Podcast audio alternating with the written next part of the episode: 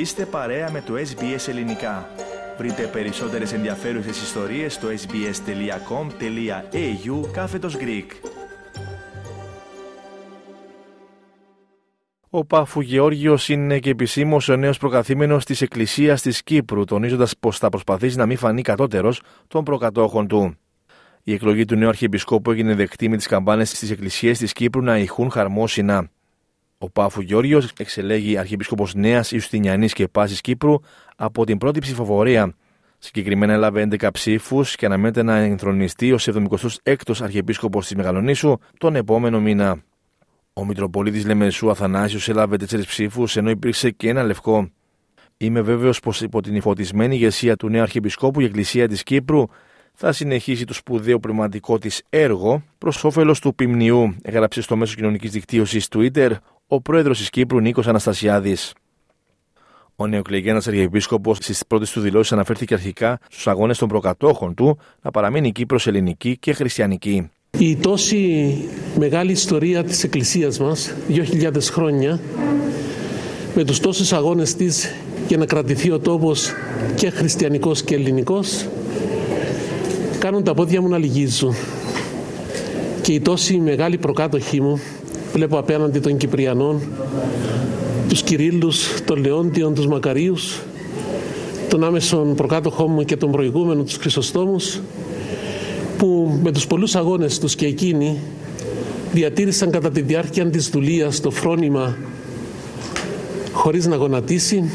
Ενώ αναφέρθηκε και στη βαριά ευθύνη που αναλαμβάνει. Εκείνο το οποίο θα ήθελα σήμερα να πω είναι ότι θα προσπαθήσω να μην φανώ κατώτερος αυτών.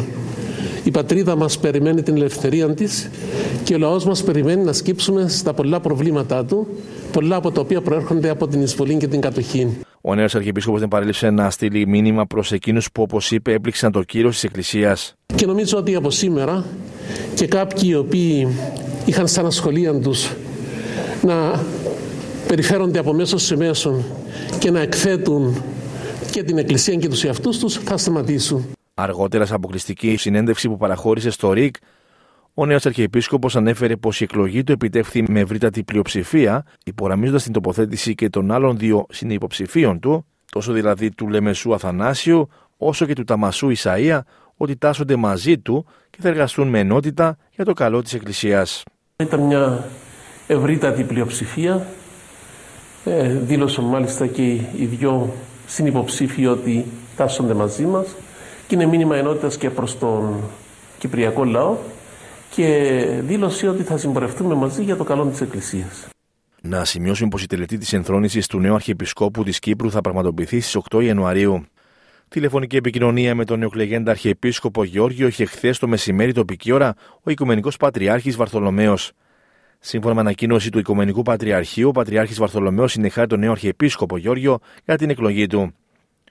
Όπως σημειώνεται στην ανακοίνωση, οι δύο προκαθήμενοι συμφώνησαν στην ενίσχυση της συνεργασίας του Οικουμενικού Πατριαρχείου και της Εκκλησίας της Κύπρου, ιδιαίτερο σε θέματα διορθοδόξου και διαχριστιανικού ενδιαφέροντος. Όσον αφορά τώρα στην διαδικασία που ακολουθείται για την εκλογή Αρχιεπισκόπου στην Κύπρο, αρχικά πραγματοποιήθηκε θεία λειτουργία εντός της Αρχιεπισκοπής στο παρεκκλήσι του Αποστόλου Βαρνάβα. Ακολούθως, τα 16 μέλη της Ιεράς Συνόδου συμμετείχαν στην ψηφοφορία, με τους ιερείς μετά την ολοκλήρωσή της να πορεύονται εν πομπή προς τον παλαιό καθεδρικό ναό του Αγίου Ιωάννη, όπου οι Μητροπολίτες και οι Επίσκοποι υπέγραψαν τα πρακτικά της Ιεράς Συνόδου. Ακολούθησε προσευχή και στη συνέχεια αναγνώστηκε η απόφαση της Ιεράς Συνόδου για εκλογή του Μητροπολίτη Πάφου Γεώργιου στον Αρχιεπισκοπικό Θόκο. Ο νέος προκαθήμενος της Εκκλησίας εισήλθε εντός του παλαιού καθεδρικού ναού του Αγίου Ιωάννη, με τους πιστούς να φωνάζουν άξιος.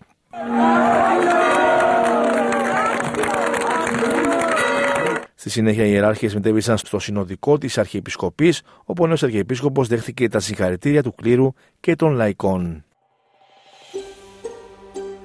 Θέλετε να ακούσετε περισσότερες ιστορίες σαν και αυτήν; Ακούστε στο Apple Podcast, στο Google Podcast, στο Spotify ή οπουδήποτε ακούτε podcast.